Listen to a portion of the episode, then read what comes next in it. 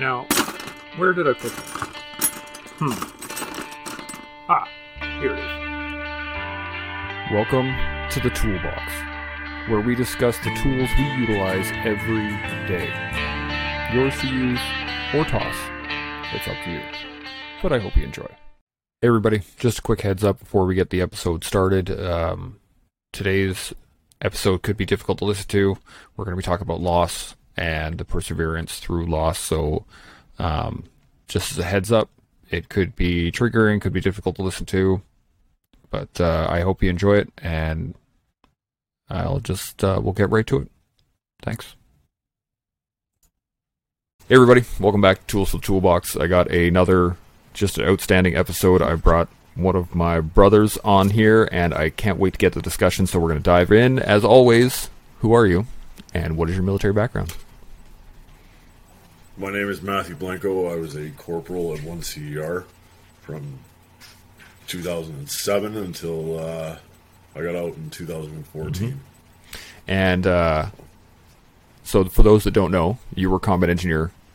Just as I was a combat engineer, we served together, although we never actually went overseas together. But I'm so stoked to have you on here. This is going to be a great conversation. Um, now, you got out in 14, so what do you do now? Uh, for the last for the last five years, I've just been recovering, really, uh, trying to get my life back on track. I definitely had some ups and downs. I should not have gotten out of the military when I did. Uh, I was a very angry individual. Uh, drinking a lot, using a lot of non-prescription drugs and illicit things that you know are illegal. Um, and it it was all a coping mechanism for me to try and deal with the, the things that I had been through um, overseas. And for me, it was, you know, I can't admit that I'm all fucked up here, but if I can hide it and nobody knows the wiser, right, then I can carry on and keep doing Yeah. my job. That worked for a little bit, and then the war ended, and it was like, okay, where are we going next? And there was no Crickets. we're going somewhere next, right? We're not we're not moving over to North Korea. We're not moving over to Yep. Iran, right? We're gonna go we're gonna go hang out in Wainwright with Yep. blanks or not even blank rounds. And it's like this this is not a fun job for me anymore. I'm gonna go make some money up in Fort McMurray. And I timed it absolutely brilliantly when I got out of the out of the military. Uh, I timed my release with the collapse of oil prices to perfection. So I got up there, made a shit ton of money, and then all of a sudden, all the money was gone. Right, and then the problems started rolling in, and then life just really uh, it spiraled for me. One thing led to another, and uh, I wound up losing my house. I lost my vehicle.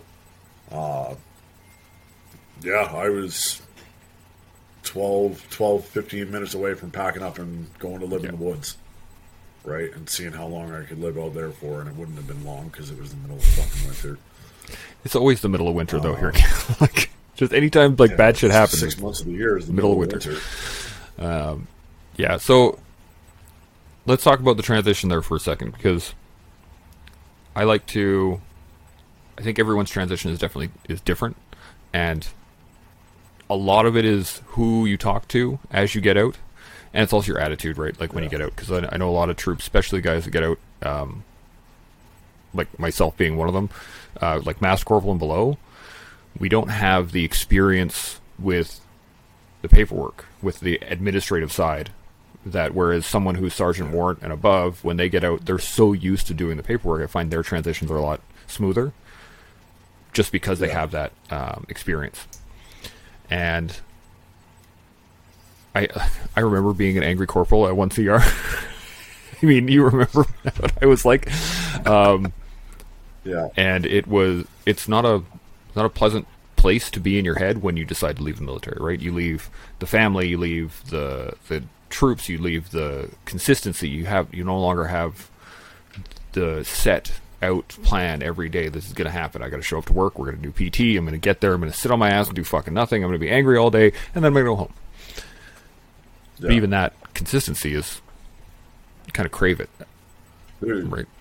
there's there's definitely a, a part of me that misses that that knowing what I was going to do, even if it was you know I'm going to sit in the parking lot for 20 minutes and smoke cigarettes before I show up five minutes before my 10 minutes before timing, right?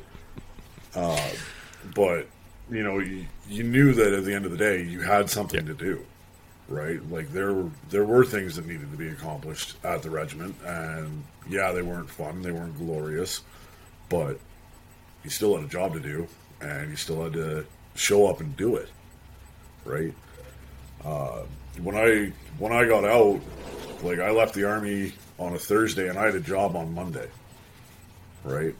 And it was you know it was a good job, um, but I was going into a skill set where the guys that were my age had already been doing that work for seven or eight years, right? And they'd all come up together, and it was a super Yeah. boys club.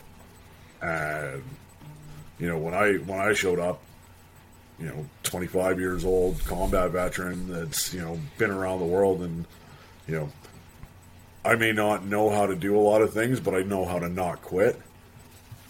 And these guys, yeah, their way of doing things didn't jive with my way of doing things, to put it politely. Uh, no. yeah, like showing up in the morning and you know doing hazard assessments and saying like, "Oh yeah, you got to be tied off if you're over six feet tall." I'm like, so I got to go up on that crane that's ten foot above me. I got to tie off on a rope. I got to wear a hard hat and high vis stuff and be safe. And you know, take twenty minutes to do this job hazard assessment.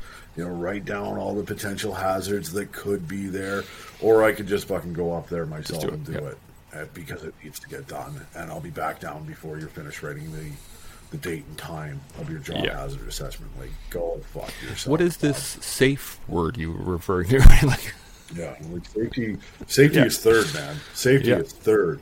Drink water, look cool, then worry about safety. and even then, there's like, it can move down the scale. There's some other stuff that come, before that, right? Yeah, and I mean, like, for me, I, I've never been a very safety conscious person. No. Like, I've never let safety rule my life. Like, you you got to get the job done. Go Yep. get the job done, right? And working on city side, I I did not fit in well at all. I drank hard, I partied hard, and I would show up to work in the morning and outwork these guys, right?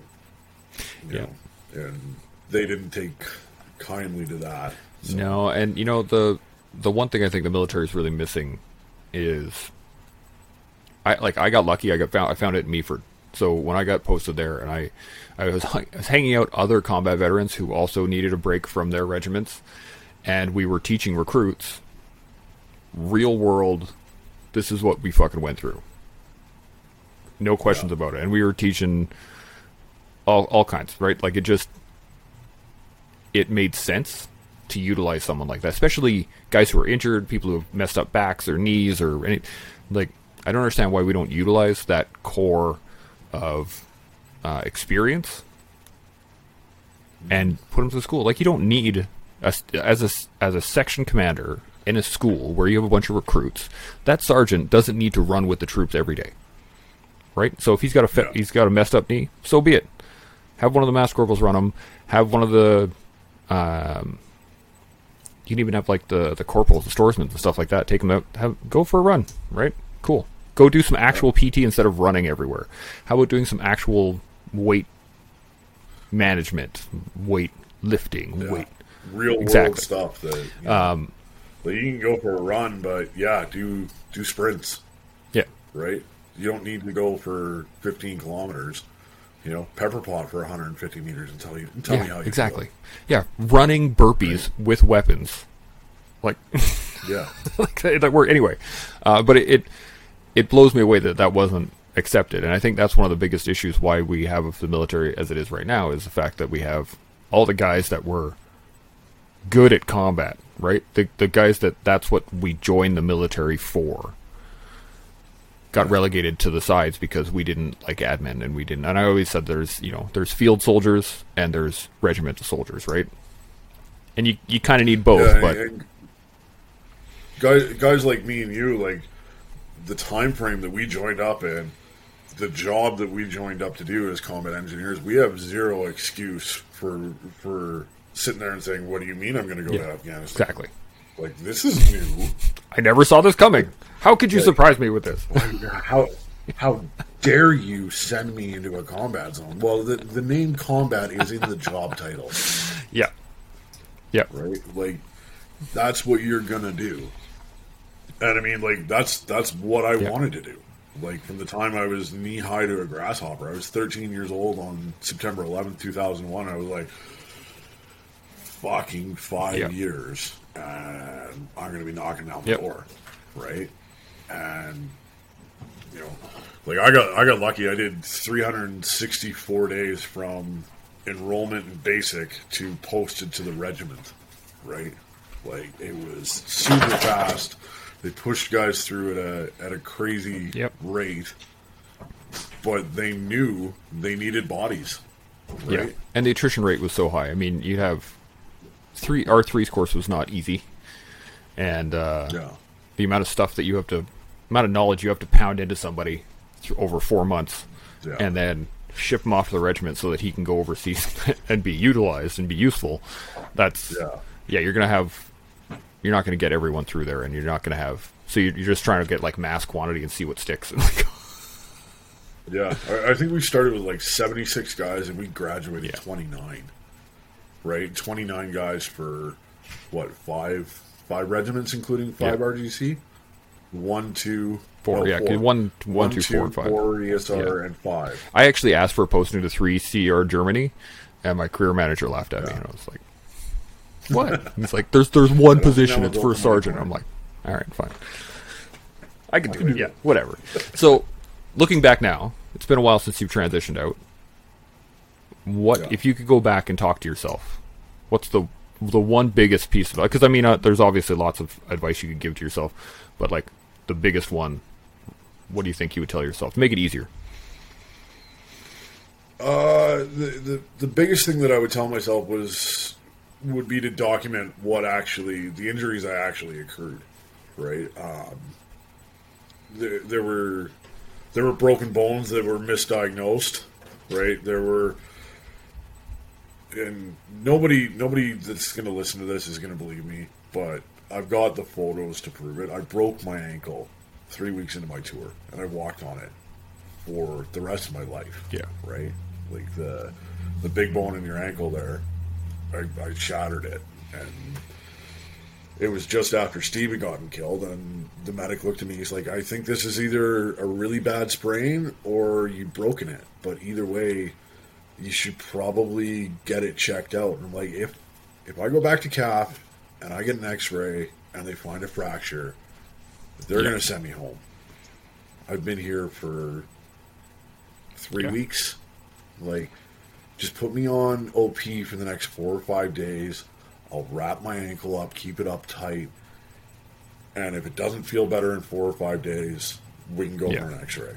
And you know what? I just didn't fucking complain about it after that, right? And it wasn't until after my motorcycle accident when I had to get a bone scan done that uh, I realized that, you know, looking at the list of all the fractures I've gotten, right, my right ankle has been fractured, and there's only been one time that I ever hurt my right ankle, and that was walking back to my mm-hmm. patrol base 200 meters away. I stepped into a wadi and something Yeah. cracked, and the boy, I felt really bad. Like I'm a I'm a big dude, and with all my battle rattle, the boys had to stretcher me like 400 meters back to the fucking patrol base, and I was not a happy sports ah, camper. Getting just smoked doing it. That's Yeah. not fun. No, it was it was embarrassing, is what it was. Yeah. Um, but I, I, I think with with the transition, yeah, documenting the injuries that you know, I just told myself I don't have to tell anybody about this, right? I don't have to tell anybody that This is mm-hmm. bothering me. Well, five years down the line, if you haven't told anybody about it and it's still bothering you, it's going to bother Yep. you worse, right?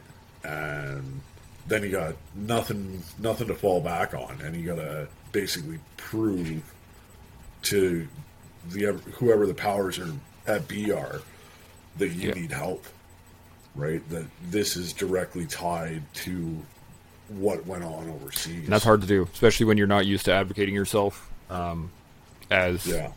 Well, I mean, we're all we were all taught taught you know, pain is le- weakness leaving Mm-hmm. the body, right? Like, don't complain about something. Are you hurt? Or are suffer you in silence. Yeah, Exactly. Yeah, I remember hearing Yeah. that so many times. Which, There's a point to it. yeah, in, in the middle of a war, Yeah. absolutely, hundred percent. Suffer in silence. Get your job done. Right. Worry about it after you've broken Mm-hmm. contact. But that demon is not going to get off your back just because you leave a war zone. Yeah, we had. Uh, I don't know how many times I fucked up my knee, both knees. I've dislocated them multiple times throughout the years in, and every time, I would think, being here in Canada, I was always like, "Oh yeah, whatever." You know, I'll, I'll ice it up for a little bit, and I'll be good to go for tomorrow. And then I'd go for a run, and it would be sore, but I'd finish it and be like, "Eh, whatever." Little did I know that now, my knees are fucking destroyed. Right? I can't run anymore. I can't uh, can't do any of the long distance stuff I used to really enjoy. I can't sit on the floor for very long with my legs crossed. Like it just everything starts to hurt. But uh, Yeah. when there's a storm coming in, I can feel it in my knees. Right? Like it's just it's shitty. But that's the thing. Yeah. We never you never think to you're you're you're specifically told not to talk about it. You're specifically told if if it's not broken, don't fucking worry about it. Guys don't want to do the Yeah. paperwork. Nobody wants to fill out the CF98s and the witness statements and all the blah blah blah blah blah blah blah. When I was an instructor, I had a couple of dudes who like they twisted their knee on a run or they hurt somewhere. I'm like, write it all down.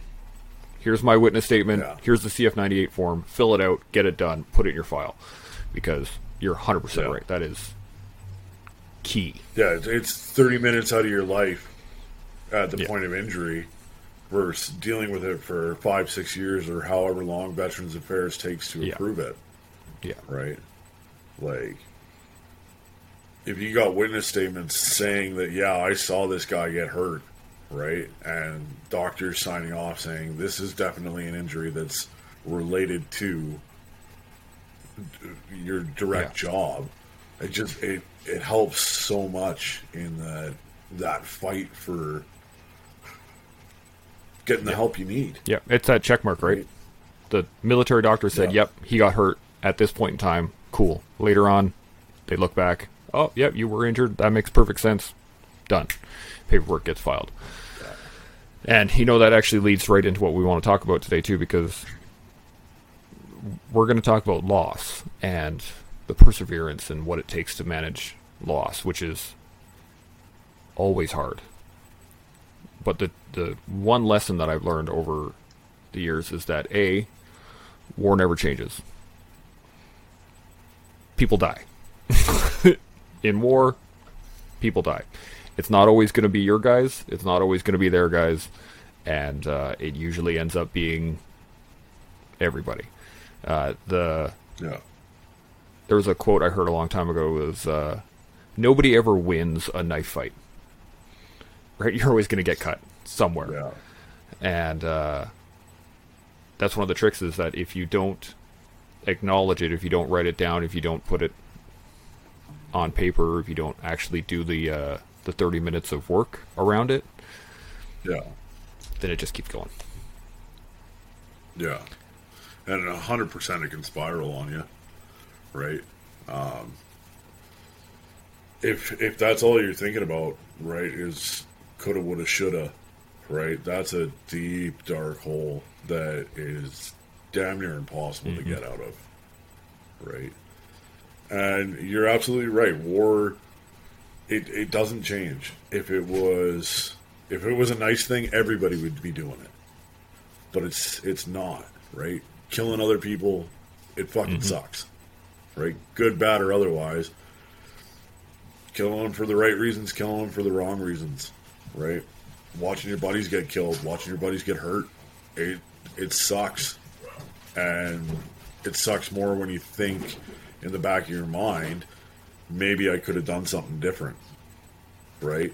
And if you if you let that thought eat away at you like I did for for years, that'll take over everything, right? And it'll pop back up at the most inconvenient fucking times for you.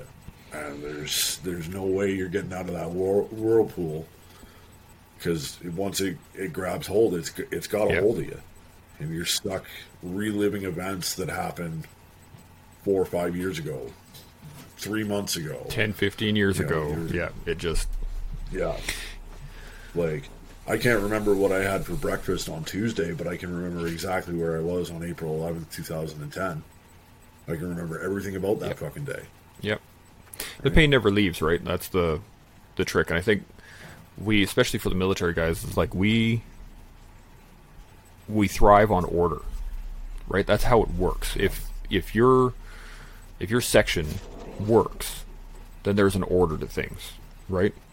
Sergeant, he gives the orders, Master Corporal makes sure everything gets done, the corporals know their shit, the privates are there to learn.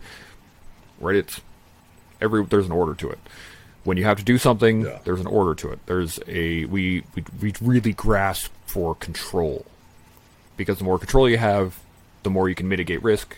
Less bad things are going to happen, and the difficulty around war, it's a fucking crapshoot, right? Like, just Yeah. and really, if you do the job to the best of your ability, you can still lose. Yep, 100%. That's just the way it is. Yeah, and that's there, there is no safety in a combat zone, right? Like Yeah, everybody that is deployed in that forward area, everybody that- that's deployed in the rear lines, there's still that element of risk, and there's that element of Yeah. luck, really, like good luck or bad luck, right? Like I'm a firm believer that you know everybody's got a finite amount of time, and when that when that sand runs out, it doesn't matter what you're doing, right? You can be walking across the street and get hit by a bus, or you can be in a combat zone and take one step that somebody Yep. didn't. Yeah. We um we lost a really uh, great leader on my tour uh, because he stepped i think it was like five or six inches off the right of the path. Not even and he fell in a well. Yeah, like yeah. just It's just, just shit happen right? like and that's the thing is that especially combat and war zones in general is that it's chaos. It literally is chaos Yeah. anything can happen at any time for no reason whatsoever and especially in afghanistan where there's legacy minefields that you could just be in all of a sudden that you realize oh shit like that's a bad day uh, there's Yeah, old IEDs, there's new IEDs, there's old artillery shells just randomly from previous wars that like just yeah, it's fucked up. It's a fucked up place. hundred percent. But it was there. There was a simplicity in it too, right? And there was like you don't have to worry about traffic unless you're in KC, and in which case you just Yeah, I was gonna say away. even then you don't really worry about it. You just you're not worried about traffic in the same way that you're worried about driving Yeah, around exactly. Monday, right? Uh, you're not worried about about paying your electricity bill because there is no electricity Mm-hmm. bill, right? You're not worried about oh what's going on with the Wi-Fi because there is no fucking Wi-Fi, Yep. right? You'll get the like. It, it's it's kind of funny because the things that we went without on my tour I couldn't imagine going uh, without that again. Right? Like we didn't have a Yeah. washing machine. Wait, I did all my laundry With by the- hand. with the scrub board? You asked me to do that now. I did that too. Yeah, it was friggin' horrible. Yeah. yeah, I hated it. Hated it. But we made it work. Well, you gotta have clean clothes, right? Yeah. There, you do it or not. Hundred percent. You got to take care of your stuff, right? You like personal hygiene is a huge thing. Yeah. in a combat zone because if you get you get a little bit of rot or something going on and like all of a sudden it's affecting everybody. Right? Yep. I think we went I think we went two and a half months without a fresh shower Gross. and Gross. it was it Yeah. sucked. Yeah. Dude. Like we didn't even have solar showers. Like it was baby wipes and Yep. bottled water, Bird bath it up. and it was when we when we finally did manage to you know sneak in and grab a shower. Quickest, coldest shower I've ever had in my life. Like instant brain freeze, scrubbed up, and then we went back and just the horrendous Yeah. odor. Yeah. Yeah, and it, it, that's one of those things that you like. It doesn't leave you, right? I smell that now, to, like twelve years from now, and I'm just like, right back to Afghanistan. Like that dude smells like he's been on patrol for about mm-hmm. four days. Like, Yeah. And the amount of sweat, like just the sheer amount of sweat. yeah, It doesn't matter how many times you wipe your body down with a with a friggin' baby wipe. Doesn't matter. I remember my first shower in in KAF, I think, because we had we had a solar shower a couple of weeks in. But we eventually got the solar shower, but then you could only shower uh, in the evening because during the day the water was Yeah. boiling hot and would burn your skin. So you didn't take those. You had, to take, you had to wait until the evening. Anyway, um, but I remember going into KAF for, I think we were there for three or four hours to rearm, reload, and they were going to head out. And they were like, "Yeah, boys, there's showers and shitters and blah blah blah." And every single one of us went in there and just you strip off all the sweaty gear and all the just gross, and you turn the water on, you just watch the grit and the dirt and everything just. Uh, yeah, yeah, but when you're out there, as you said, there's a simplicity to the job, right? There is the job. yeah, That's it. That's all there is in your mind. You're not thinking about uh, home. You're not thinking about the regiment. You're not thinking about that douchebag lieutenant who thinks he's a. It, no, it's there's the fucking road, and there's a metal detector. yeah. That there's that. That's it. Yeah, that's that's the only thing I'm concerned about. I'm not concerned about watching my arcs. I'm not concerned about anything like that. I'm focusing on making sure that nobody behind me blows up. Right? Yep. I'm making sure that this footpath is clear for all my guys that have got to come mm-hmm. behind me. Right. And I was I was just talking with a buddy there last night, and like you you get to know what the sound was on your metal detector. You know, you can tell, right, this is a small piece of shrapnel. Okay, this is something huge. I really need Yep. to investigate this. Or, you know, maybe this is nothing. But with, with that, maybe this is nothing, Maybe it's something. you're still the first guy, right? You're still stepping on it, right? You're mm-hmm. still you got that that feeling of maybe I'm wrong. I could 100% be wrong, right? But if I'm going to be wrong, I'm gonna take it. I'm going to be the one Yeah. that suffers for it, right? I'm not going to I'm not going to walk by this and ignore it and let my guy behind Yeah. me hit it, right? If somebody's going to go, it's going to be. Yeah, I always said if I'm gonna find it, that's the job we signed if I'm gonna for. find it, I'm gonna find it one way or the other. Right. That's. Yeah. I'd prefer to use my metal detector, sure, but Yeah. if someone's gonna find it, it's gonna be me, and that was Well, part of the part of the hang up that we had was we, when I went over, I went over October to Right. May. So in the wintertime, it gets fucking cold there, and the ground gets fucking Yeah. hard, right? And you can tell, right? Somebody's been digging here, or there's no way that anybody's been Yeah. digging here. Right? Up until I want to say about February when it rained, and after it rained, it got super hot, and then Disturbed Earth was like looking for a nail and talcum powder, yeah, right? It- yeah, but up until that point, um, you could kind of tell. Like, you could look at something and go, "Ah, that looks a little sketchy," right? I'm 100 percent going to check that out. But by checking it out, I mean you got your bayonet and you're like jamming in there, not doing that delicate prod to find something. Like you're digging and stabbing away at Yep. the dirt, like popping Yep. off hunks of rock, and it's like, yeah, there's nothing down there. It's a chunk of shrapnel. You know, but we needed we needed that time to be able to get good at finding those things, those legacy uh, IEDs that had been there for a while, so that when we found the new ones that were put in specifically for us, it was like, okay, I've already dealt with shit, right? I know exactly how this fucking functions, I know that this is a, a victim operated IED versus a remote control IED with somebody Yeah. watching me. Yeah, those were always. Uh, I think the biggest challenge for for me, at least, was during the summer. You're you're looking at like a a pile of talcum powder on another pile of talcum powder, and you're trying to determine whether or not that talcum powder came from that pile of talcum powder, or that like it. It's almost indistinguishable, but you get to a point where you're like, that's not the same pile of talcum powder. like, Yeah. those two types of dirt. It's a shade it's a off. shade Nope, off. No, I don't like that. I'm gonna go check that shit out. You get that you get that spidey sense, and you gotta you gotta trust your gut. And if your gut's telling you there's something wrong, Something wrong. Who are you hurting? Who are you hurting by investigating and making sure? Now, if you willfully ignore that, and you got the potential to fucking hurt somebody, then you then you've Yeah. got an issue. There's an issue that needs to be sorted out between the sappers Yeah. at that point. for sure.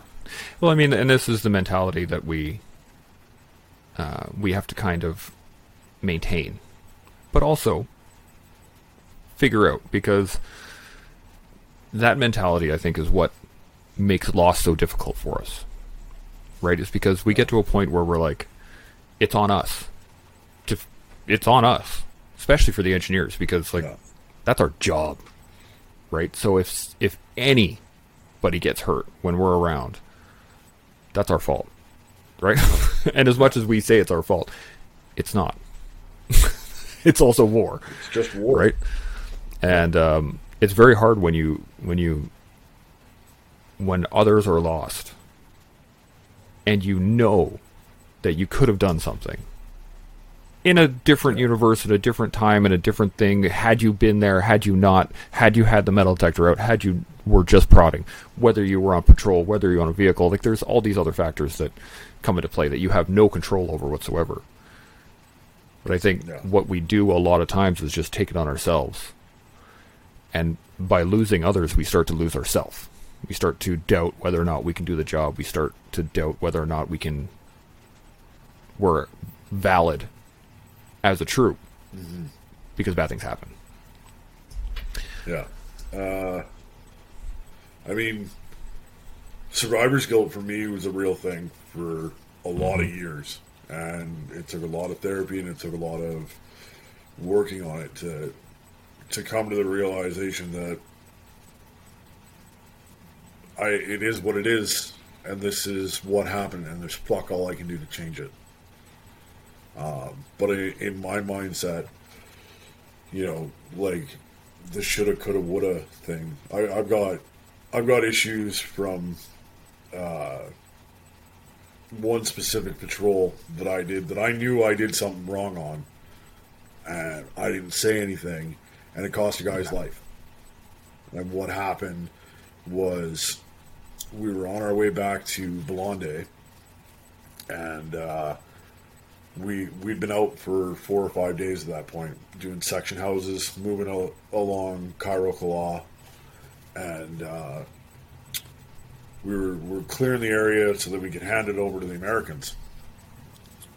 And we're doing this. We're coming out of the section house, and the way we had run things, we'd never have two engineers together in a patrol, just in case um, something went bad. We were about two and a half kilometers away from our patrol base in Blonde and stepped out of the, the building that we'd been sleeping in.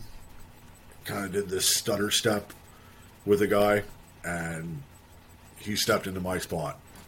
And we carried on the patrol, and I knew, I knew that he was in my spot in the order of march. And we had a short halt, and I was sitting there having a cigarette with him you know, and we stood up, and I was like, "Fuck it, we're two kilometers away from the patrol base, right?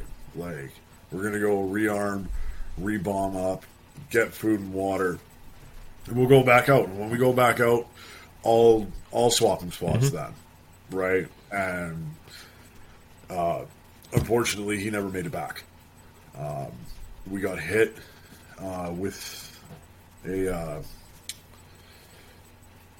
we got hit by a RCID on that patrol. Uh, so there's there was somebody that was watching us watching that patrol, and specifically because that individual was carrying the radio, and we all we all knew they targeted radio guys, right? Uh, he got pinged. And for a long time, I, I blamed myself because he was where I should have been. And it's it's simple now to say it, but even if I had been there, that bomb was still going to go off. Right? If I had been there and I had been able to see it and identify it, there was still somebody on the other end that was going to Yeah. clack that thing off. Right? As soon as I made this movement to push my guys Mm-hmm. back, or hopped on my PRR to say, "Hey guys, we Yeah, got or something." here. just stop all of a sudden. or just stop movement. Right?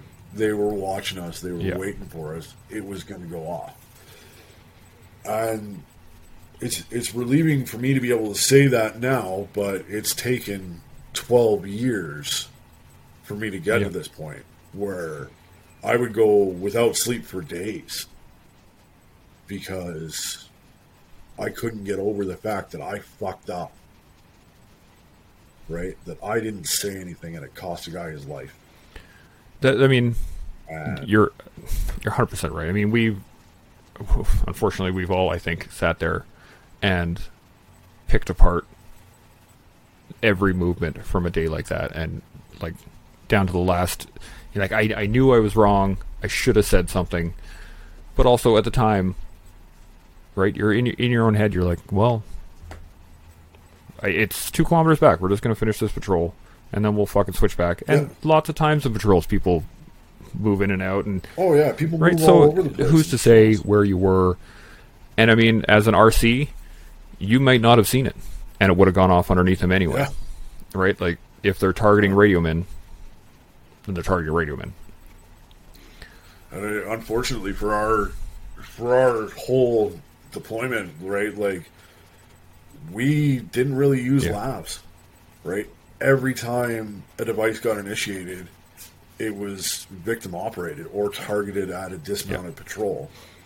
And you know, I want to say ninety-five percent of the stuff that we found was all VO. It was all victim operated. And when it started coming time for the Americans to do their surge, a lot of their stuff started becoming RC stuff, right? They started bringing in the more technologically advanced, right? Like we're going to set this off 50 meters outside their outside their bubble. Yeah. There was a there was a big surge of um, foreign fighters during your guys' tour as well. Like when the Americans pushed that surge, there was a lot of foreign fighters in the country. So that's why tactics changed as well. Because when you guys were overseas, I was in the in shop, and so I was getting all your guys' reports. I was getting all all of the new stuff that was coming in, and I was seeing things from uh, a very different perspective that I had previously from being on the ground, right? And yeah, a lot of that was the Americans do things a little different than we do, and Yeah. uh, on top of that, there's a lot of foreign fighters in the country, so a lot of the old school Taliban guys weren't out there as much. So tactics going to switch, Yeah. change, and blah blah blah. And I know by the end of my tour, they started targeting the engineers, and then yeah. by your tour, they were actively targeting engineers, radio men, anybody that looked different. Right? If you had to, the PCM was getting hit all the time. Yeah. Yeah, if you did anything Yeah. to stand out, you were 100% Yeah. target. And right? And if you if you were carrying that little Chia, because we got rid of the Minelabs like Yeah. right away, because they were big and bulky, and I loved the Minelab, me too. but the Chia was better. Eh, that's a point of personal preference, I think, because I, I mean, yeah, The Minelab was the Minelab was great if you didn't have to hump it for 15 kilometers. Yeah, which I did. It sucks. Yeah, yeah. So I my hats off to you if I was yeah, wearing it. but no, it, it blows. Like I get it, and the Chias were lighter. Um, I just found that they weren't as. I guess really what it is is that I did the train the trainer thing on them, uh, and Yeah. I found that I was more proficient with my Minelab than I was with the Chia. Yeah. And I think it just comes from the fact that we I trained so hard on the Minelab and then used it for the whole tour. I I had every tone chained. I could tell you what kind of metal was under. Like it was just, I was that good with it. Yeah. And then the Chia was new, and I didn't like it because it was lighter and it wasn't quite as um, fine tuned. I guess for my for my ears, Yeah. right? Or I wasn't fine tuned enough for it. Either way, I just I Well, we we we did our whole workup training, pre-deployment training, you know, even even down through threes course, right? Everything was Minelab, and then I showed up on tour and it was like, hey, we got this new thing called Chia. You got to figure out how to use it. Like, okay, I love it. Um, yeah, Oh yeah, so I was talking to the the Panzerway podcast guys, Curtis and uh, or yeah, Curtis and and Luke, and uh, yeah, it was it was hilarious because they were talking about the the Wolfhound, and that they were the the next. So there was the Chia, and then there was something else, and then there the what they were using, or the Minehound. That's what it was. yeah, and it did, like that were just given out to the infantry. To same basic thing, like here's a metal detector, figure it out. Here's a five minute class on it, and then go out and Yeah. patrol with it, right? And I was just, I'm killing myself laughing because I'm like, why? Like why? yeah. You're taking an entire job of the engineers. That is our whole fucking job. Not a whole, but like, Oh, we lived big for part of like, it. and then just handing it to a bunch of infantryers. Like, Yeah, like I, I've got a ton of respect for Yeah. the infantry guys. I always will, hundred percent. always have. That's not their job. But I would never hand one of them my fucking mine detector and say, "Hey, go do my exactly. job." Maybe, maybe I would train them on it just Oh, in case something happened to me and my metal detector was okay. Okay, here's a brief Yeah. little. If shit happens, we're all gonna die. Here's an instance where you could use it, but to just hand it to them for patrol ops is like just Yeah. silly. That's And I think yeah. Somebody, somebody probably, got promoted yeah over that exactly idea. um it actually bleeds into my next point here too because you know what you were saying earlier was as you when you got out i think i had the same issue when first thing i got out i started drinking and you start drinking more and you start drinking more and actually it was while i was still in because our culture surrounds alcohol so much that's just that's the natural reaction oh i need to go to sleep well i'm going to pound back some scotch and that'll put me to sleep and then i'll Yeah. wake up in the morning and we'll start all over again right Yeah, I mean, when I got back, it was it was immediate for me. Like I was Yeah. fucked up from leaving that tour, right? Like I did not want to leave Afghanistan, and went to Cyprus, did the decompression, had some incidents over there, um, and I got back to the regiment, and all of a sudden I went from being, you know, one of eight guys that could tell a major or a captain, "No, sir, this is the way we're going to do it." Right? You you got to listen to me Yep. on this. Or having infantry sergeants come up to me and saying, "Hey, what do you think about this?" Right? How would you do mm-hmm. this? And as a young sapper corporal type, going, "Well, in my opinion, you should do this. You should do that." Right? From being one of eight dudes that was respected in a company of 120 guys to going back to the regiment of 600 guys that are exactly like me, right? I had a real hard time with that. I had a hard time. Uh, I had a hard time adjusting to being one of the guys again oh yeah right? Like guys would go out for for beer calls and they would start, you know, talking about Afghanistan, talking about all the fucking cool shit they did, and it was fucking triggering for me. So I would go home and I lived right next to a liquor store, and I'd grab a bottle and I would drink, and I'd drink till I fucking passed out, and then I would wake up and I'd go to work in the morning you know, and that cycle repeated over and over and over again. Like I was drinking a bottle of vodka a day Yeah. at one point. point, and you know, like you can't you can't function like not that, for long right? Like you start missing timings, you start not being able to Yep. do PT, you start not caring about taking care of yourself.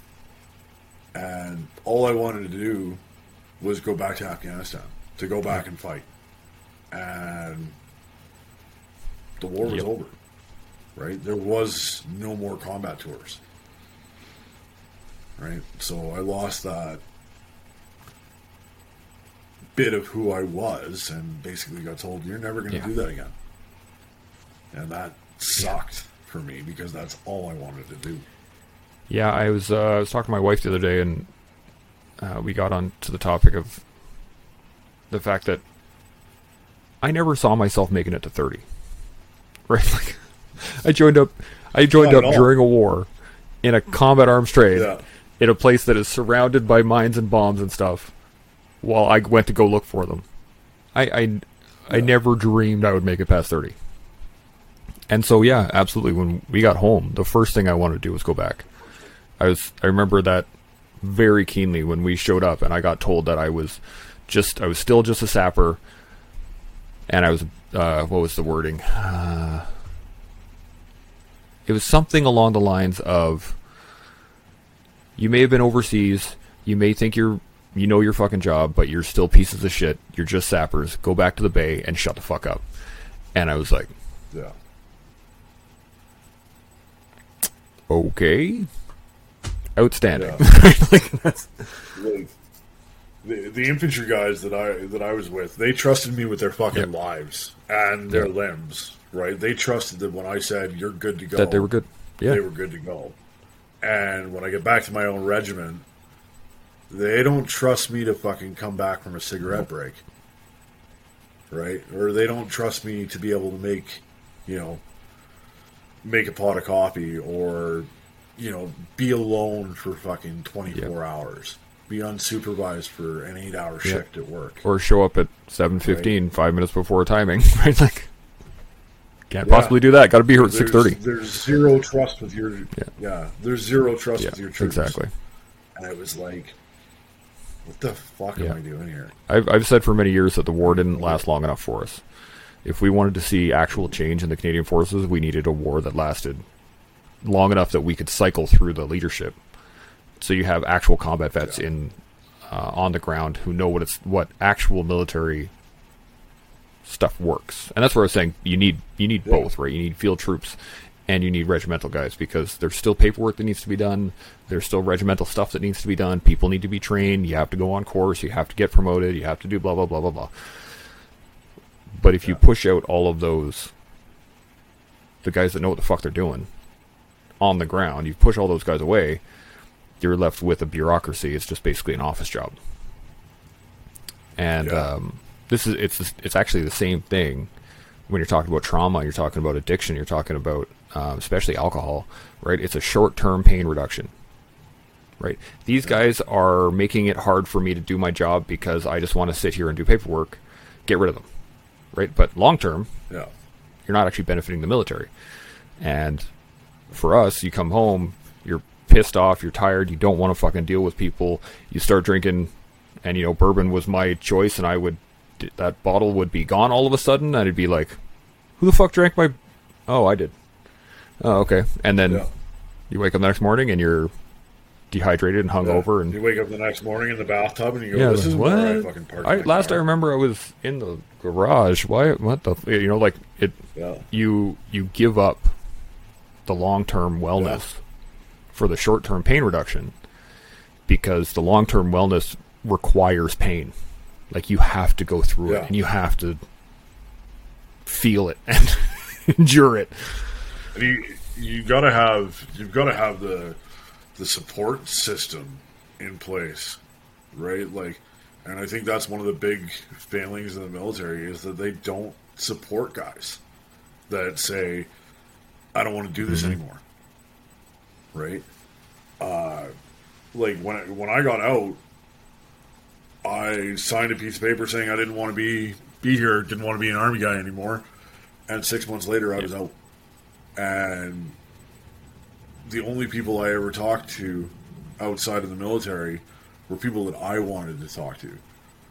Right? I didn't have anybody checking up on me. I didn't have because I I just hang up the phone.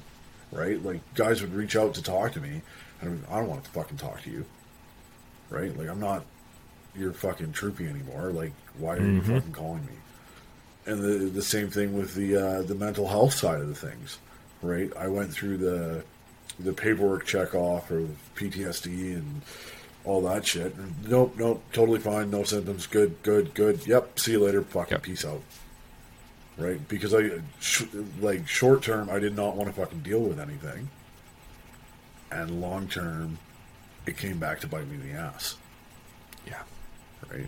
Yeah, it's unfortunate. I mean, the um, I think one of the things we don't get taught, especially throughout the military, I mean, in life in the Western world in general, is that you know if you want things to work in the long term, you have to to deal with the shit to get there first, right? Like if you want a good crop and you're out on the farm, you have to plow the fields. You have to sow your seed. You have to fertilize. You have to water. You have to hope for rain. You have to, like if that's what you want, you have to go through all of the work and all the bullshit and all of the waking up at five in the morning because the fucking chickens need to be fed and blah blah blah blah blah. And I mean, being on my family's ranch, same thing, man. It's like cows need to be fed in the morning. Doesn't matter if it's Sunday. Doesn't matter if you're tired. Doesn't matter if you're fucking broken. Got to feed the fucking cows. Go off you go. And uh, in the military is the same way. We just there's work to be done. Shut the fuck up. Move on. But we don't get taught that the the the work that we're doing now is for X six years down the road. Right? We just get told to shut the Yeah. fuck up and do your job. Yeah. And nobody nobody says, "Hey, listen, this is going to help you later. It's going to suck mm-hmm. now, but later on, you're going to be better Yeah. for it." Yeah, and I mean it's with everything too. I, I got told at one point, I got asked if I wanted to be on the um, the counter IED team uh, to do the CIED number twos course, and I was like, Yeah. no, I don't want to do that. I want my HB. I don't want to be a fucking bomb text bitch and get him his suit for the next six months. I'm not going to do that. And the sergeant was like, okay, and he left. Now, had he sat down and been like, okay, look, dude, I understand your feelings. I get it. You don't want to be that guy. Cool. You take this course now. You do your six months of time. It's going to suck. Yes. After that, you get your CIDA's course. You become the tech.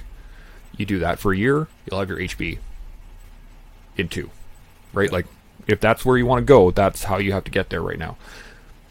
Had I Yeah, they don't tell you. They don't tell you the line of progression. They just ask you, "Are Yeah. you good? exactly. Okay, are you sure?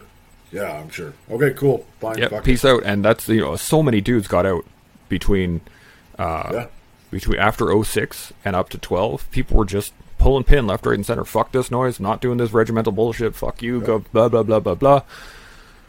And we lost yeah. Call me when there's another exactly. war. And we lost all of the experience. We lost all of the skill set. We lost all of the hard chargers that want the fucking job done right, rather than just having a check mark on the job is done. Yeah, I like. I, I would not have survived in the peacetime army. I would have. I, I would have gotten five after for sure. There's there's no way that I could have kept my goddamn Mm-hmm. mouth shut, and there's no way that I could have been as politically correct as you need to be at like a sergeant's level or a Yeah. warrant's level. Like, I don't. I don't believe there's room for political correctness in an organization where your entire job is to go out and fucking kill people. Right? Like there's no politically correct way to do that job.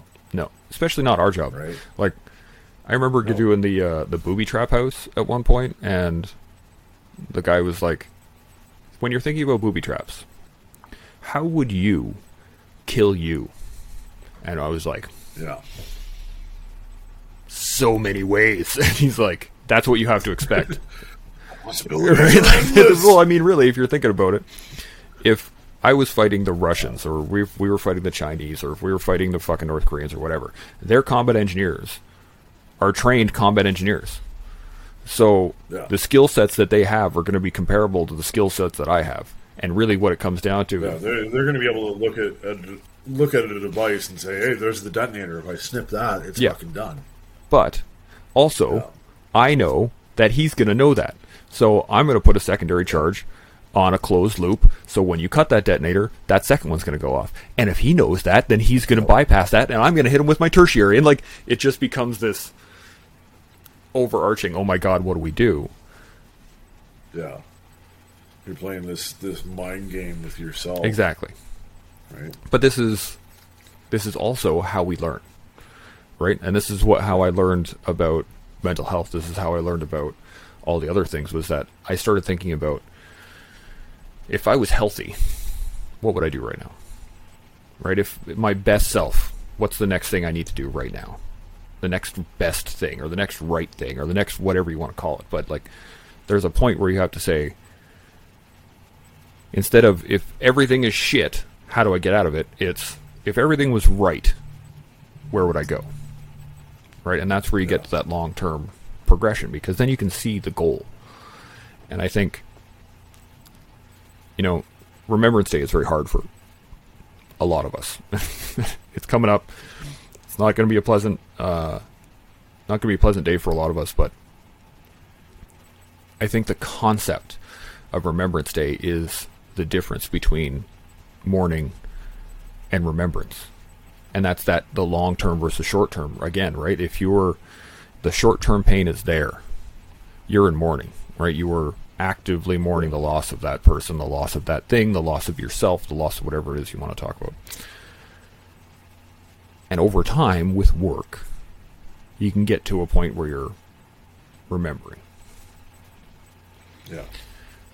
And it, there is a huge difference between remembering and actively being mourning or actively grieving uh, a loss, right? And you you might be able to to shut it off for 364 days, but on that one day, it's going to come back with a vengeance, right? And then all of a sudden, it's just like it happened fucking yesterday, right? And yeah, there's a lot of alcohol that gets consumed on Remembrance Day. Uh, and that bring alcohol brings those feelings right back to the forefront. Um, but I, I, I think if you can shift it from that thought of I'm mourning this, I am grieving the loss of this, to turning it around to being like I I need to celebrate what was and honor the people who have fallen and the people who have passed away since that time. And bring it into uh, let's get everybody together. You know we'll do the we'll do the ceremony. We'll do the you know salute at the cenotaph put the poppies on the ground yada yada yada. And then let's go back to the bar and let's have a fucking party. Right? Let's you know blow the roof off this place metaphorically not not actually Although that would be fun. Like, it would be fun on some of those buildings. You could make it go, uh, but I mean, you can blow the roof off of it, and at the end of the day, you're just having fun with your friends, right? In an area where it's it's socially acceptable for army guys to to talk about shit that would never get talked about anywhere other than a legion, right? Like, and it's it's that one day of the year where you can you can cut loose on all those feelings that you've been holding on for the other 364 days and you can turn around and say it's all coming out tonight good bad and otherwise and you wake up in the morning with a hangover but you feel better about it for getting it all yeah, off your chest. that chest weight is gone. right? Instead of instead of burying that shit down deep dark and you know never letting it back out, never letting it get any air, and then it just consumes you, right? And then all of a sudden you're sitting there at the you know West Edmonton Mall or something, and you don't you can't remember how to function because you've just been totally consumed by this grief that you've been shutting in for years and years and years, and then all of a sudden it's breaking your door down and you can't get away from it Yeah. anymore. you know, it, there's so many corollaries to it as well. Like, you think about tactics. If you never adjust your tactics, then you're going to get shot in the face, right? Somebody's going to walk around those tactics and hit you from the side or go fucking uh, whatever. You talk about Yeah. martial arts. If you are stagnant in your own training, someone's going to come along and be better. If you are a writer and you always write the same thing and all it's, it never changes, someone's going to bypass you because you have to learn, you have to evolve, you have to develop. And um, you know, I'm in the the Jewish faith. They say when it comes to loss, they say, "May their memory be a blessing." And I will always love that line because it reminds me that it's it's a choice, right? Like you can choose to be downtrodden, and as as you were saying earlier, right? Do you do you let this ruin your day? Do you let this ruin your week? Do you let it ruin your month? Do you let it ruin your year? And it's it's going to be that choice. It's up to you to say, okay, recognize I'm in pain, recognize I'm hurting, understand that, accept it. Okay, what's tomorrow got? And then go from there, right? And it's such a it's not easy. It's never never fucking easy and it's but no, nothing that's nothing that's easy is Yeah. worth it right if it was if it was easy we wouldn't we wouldn't have to have these tough Exactly. conversations we wouldn't have to you know reach out and make sure that your buddy's okay you know and it's because it's not easy that's what makes it worth doing yep. Yep. right and it's hard. I mean, not just not just physically hard, not just mentally hard, not emotionally hard, but you're you're you're challenging your own preconceptions. You're challenging the stuff that you thought was correct. You're throwing your own uh, you're throwing your brain on the fire and trying to figure out why the fuck is how do we fix this? yeah Or you don't. And if you don't, we all know guys that don't, right? And yeah uh, it's it, it like you said, it's a, it's a long, dark hole. it is very very hard to get out of. But Yeah. possible, like with support. Hundred percent is possible. Like I, I lost everything. I, like you said, I was minutes away from going away and walking away into the woods. You know, and the only reason I I believe I'm still here is because I had somebody, my wife, that pulled me through it, that like picked me up, put me on her back, and carried me through my fucking depression. And it's it would have been too easy to quit and just say, you know what, I fucking had enough Yep. of this. You know, I'm a, I've had enough of the pain. I've had enough of dealing with myself and how I feel about myself and all the ways that I'm using to mask what I actually feel. And it would have been too easy to say, you know what, screw it, I'm out. But it was so worth it to buckle down and say, hey, there's something seriously fucking wrong, and I need to, I need to work at this, and I got to work at it every day. You know, I got to keep trying to get better and better every day, and it's not like sitting out and you know deciding I'm gonna I'm gonna go for a 15 mile run, right? Because I used to be able to do. That's what I used to be able to do. I can I can strap up and do it now.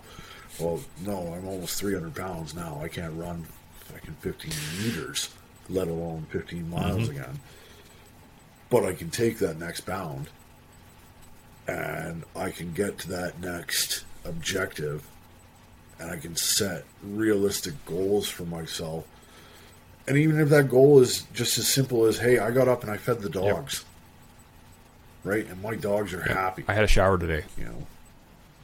Yeah, right? Like yeah, Good on exactly. Well done. Yeah, it's a uh, Oh. it's a hard lesson going from you know operating at such a high level. When you're talking, you know, combat ops and especially in the military, not even uh, special forces types, but like rank force military people. We always got told. I don't know how many times I've heard this in my years. Was uh, you, do, we do more before nine o'clock than the average person does that whole day? It happens Yeah, there are times where we don't But there are like lots of times where you you're up at six, you're up at five, and you're working, and you're working till three o'clock the next morning, and that's just the way it is. Yeah. Um, yeah, because the job's yeah, got to get and done. we're so used to being able to just do it that later on in the years when you're all broken and beaten down, and like the lesson I had to learn going back to the gym was like I can't lift like I used to. I have I have to. Yeah.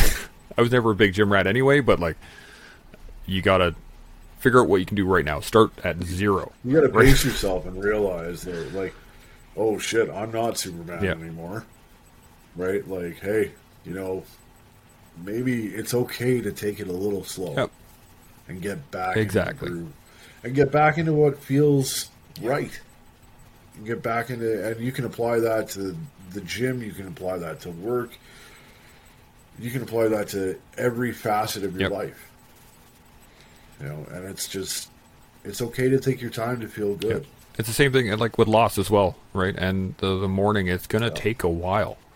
It's not gonna be a tomorrow thing where you're gonna magically feel better, right? And there are gonna be times where you might have felt good for the last month, two months, three months, and you're starting to feel better, and then just get fucking knocked out by it. Uh, the Yeah. best description I ever had for it was like if you picture a box with a little square inside. You remember the old Windows uh, logos that used to like bounce around for the screensavers? Yeah. Oh, so yeah, take yeah, that box, make it bounce around inside this box, and there's a button on this wall that is grief. And every time that box hits that button, you're going to get a full load of grief, right? And so it in the beginning, that grief is big, right? It takes up that whole box. It's hitting you all the time, over and over and over and over and over again. Slowly, over time, and work, that internal box gets smaller and smaller. And it hits it less. It's still bouncing around in there, right? But every once in a while, it's going to hit that button clean on, and it's just going to fucking put you to the ground. Oh yeah. And not letting that kind of shit derail you from benefiting from, you know, growing, from getting better, from it's a, it's a hard road because man, if you're not prepared to get grounded like that, it's uh, it takes you a while to get back up. Yeah. And I, I, I don't think anybody is is prepared to really deal with grief. Like I, I- don't think any 19, 20 year old that's just joined the army and finds themselves in the combat zone is prepared to deal with grief. Right? Like for for me, uh, we didn't have time to to deal with it. Right? Like Steve Marshall and I went through our SQ and our threes course and went through all the training in the regiment. We are in the same troop, and he was in my my uh, sister section in my troop. And you know, I drove him to the airport or to the LTF. You know, the day that he deployed, three days before I went, uh, we were singing opera in the fucking in the car driving away, having a great time. I said, "Yeah, I'll see you in three days," and I never saw him again. And you know, uh, I I didn't have time to to process that. I didn't have time to come to the realization, like, yeah, my my friend is gone. Like he's not coming back. Um, I didn't have time to to realize that he was gone. And when I came back, I I was positive that I was seeing him. You know, like oh, like I'd I'd walk through a through a shop or through a mall, and I'd be just catch him out of the corner of your eye. It's like, oh fuck, there's Steve. I'm gonna go. He's gone, and then that whole spiral starts, and it's you know that, that was something for me that until I started asking for help and until I started talking with people about it, like that would set my whole week Yep. off, right? Because you, get down into that thought process and then there's nobody there to pull you out, Yeah. right? and you don't have the tools to pull yourself out either mm-hmm. because you, I didn't understand what was going on. I didn't understand why I felt that way. Yeah, and we're we're not prepared well enough, I think, for for it. And there's a lot of times. I mean, we got told many times, like, just be prepared. We're gonna see losses. Oh yeah, And, stand by. Guys are gonna gonna hurt. guys are gonna get hurt. Stand by. Guys are gonna die. And But you're standing there at ease or standing easy, and you're like, yeah, but it ain't gonna be my exactly. guys. There's always the mentality, right? It's not going to be me. Not going to be my dudes. We're going to be fine. Whatever. yeah, we're good. Yeah. We're coming through this. We're gonna have a party. Exactly, In Cyprus. It's gonna be fucking great. Yeah, we were. Yeah. Yeah, it, it's it's never a fun discussion, um, yeah. But I think it needs to be had more often. And it's uh, it was because I remember even while we were overseas and we lost Echo Two and Bravo, the we got basically told like, hey, they would have wanted us to keep working, and they would have, hundred percent, right? Yeah. but there's no real like closure to that. We just keep working and then we go home and then you're like cool, everyone's good, right? And you check off all the boxes on the psych report when you get in and you're like, yeah, I'm fine, I'm fine, I'm fine, I'm fine. Peace out. Yeah. And you're not. Like no one is, right? And it I, I I think a lot of the a lot of the tempo the that we had for for our ops there was such a sharp decline from being in theater to being in troop stores right and he had nothing but time to sit there and think about shit that did happen and I you had no other recourse to but to to go and Yep. drink about it versus talking mm-hmm. about it. Right? or you'd only talk about it while you were drinking about it. And then Yeah. those two things start to coincide, and it just becomes a whole bad anyway.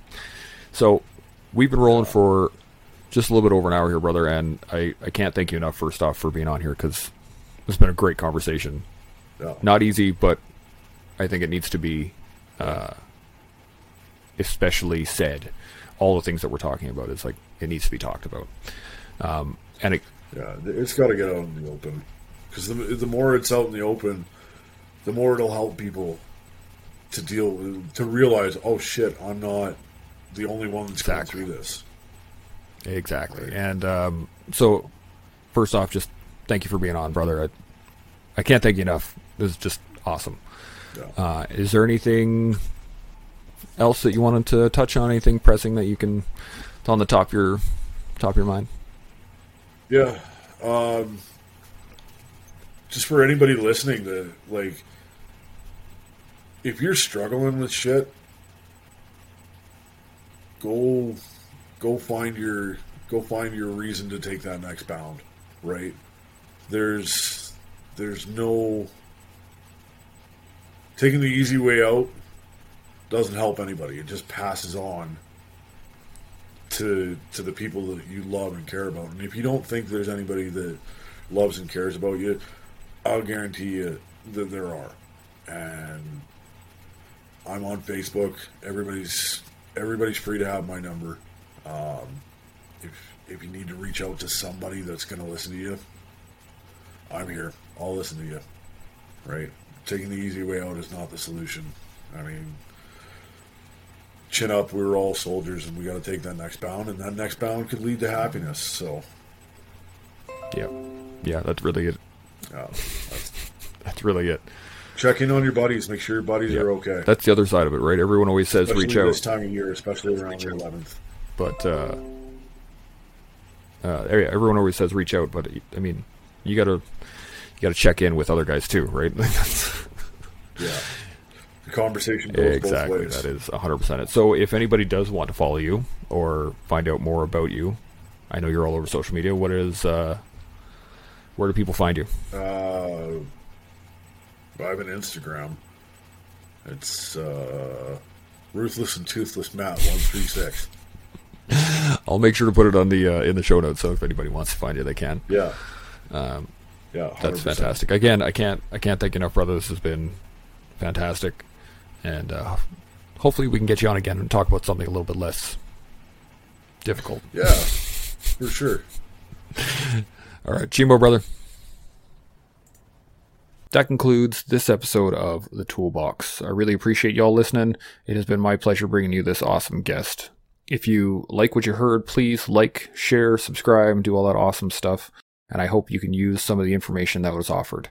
To all those putting on the line every day, first responders, military, veterans, civil servants, you guys are keeping us safe and keeping the country running.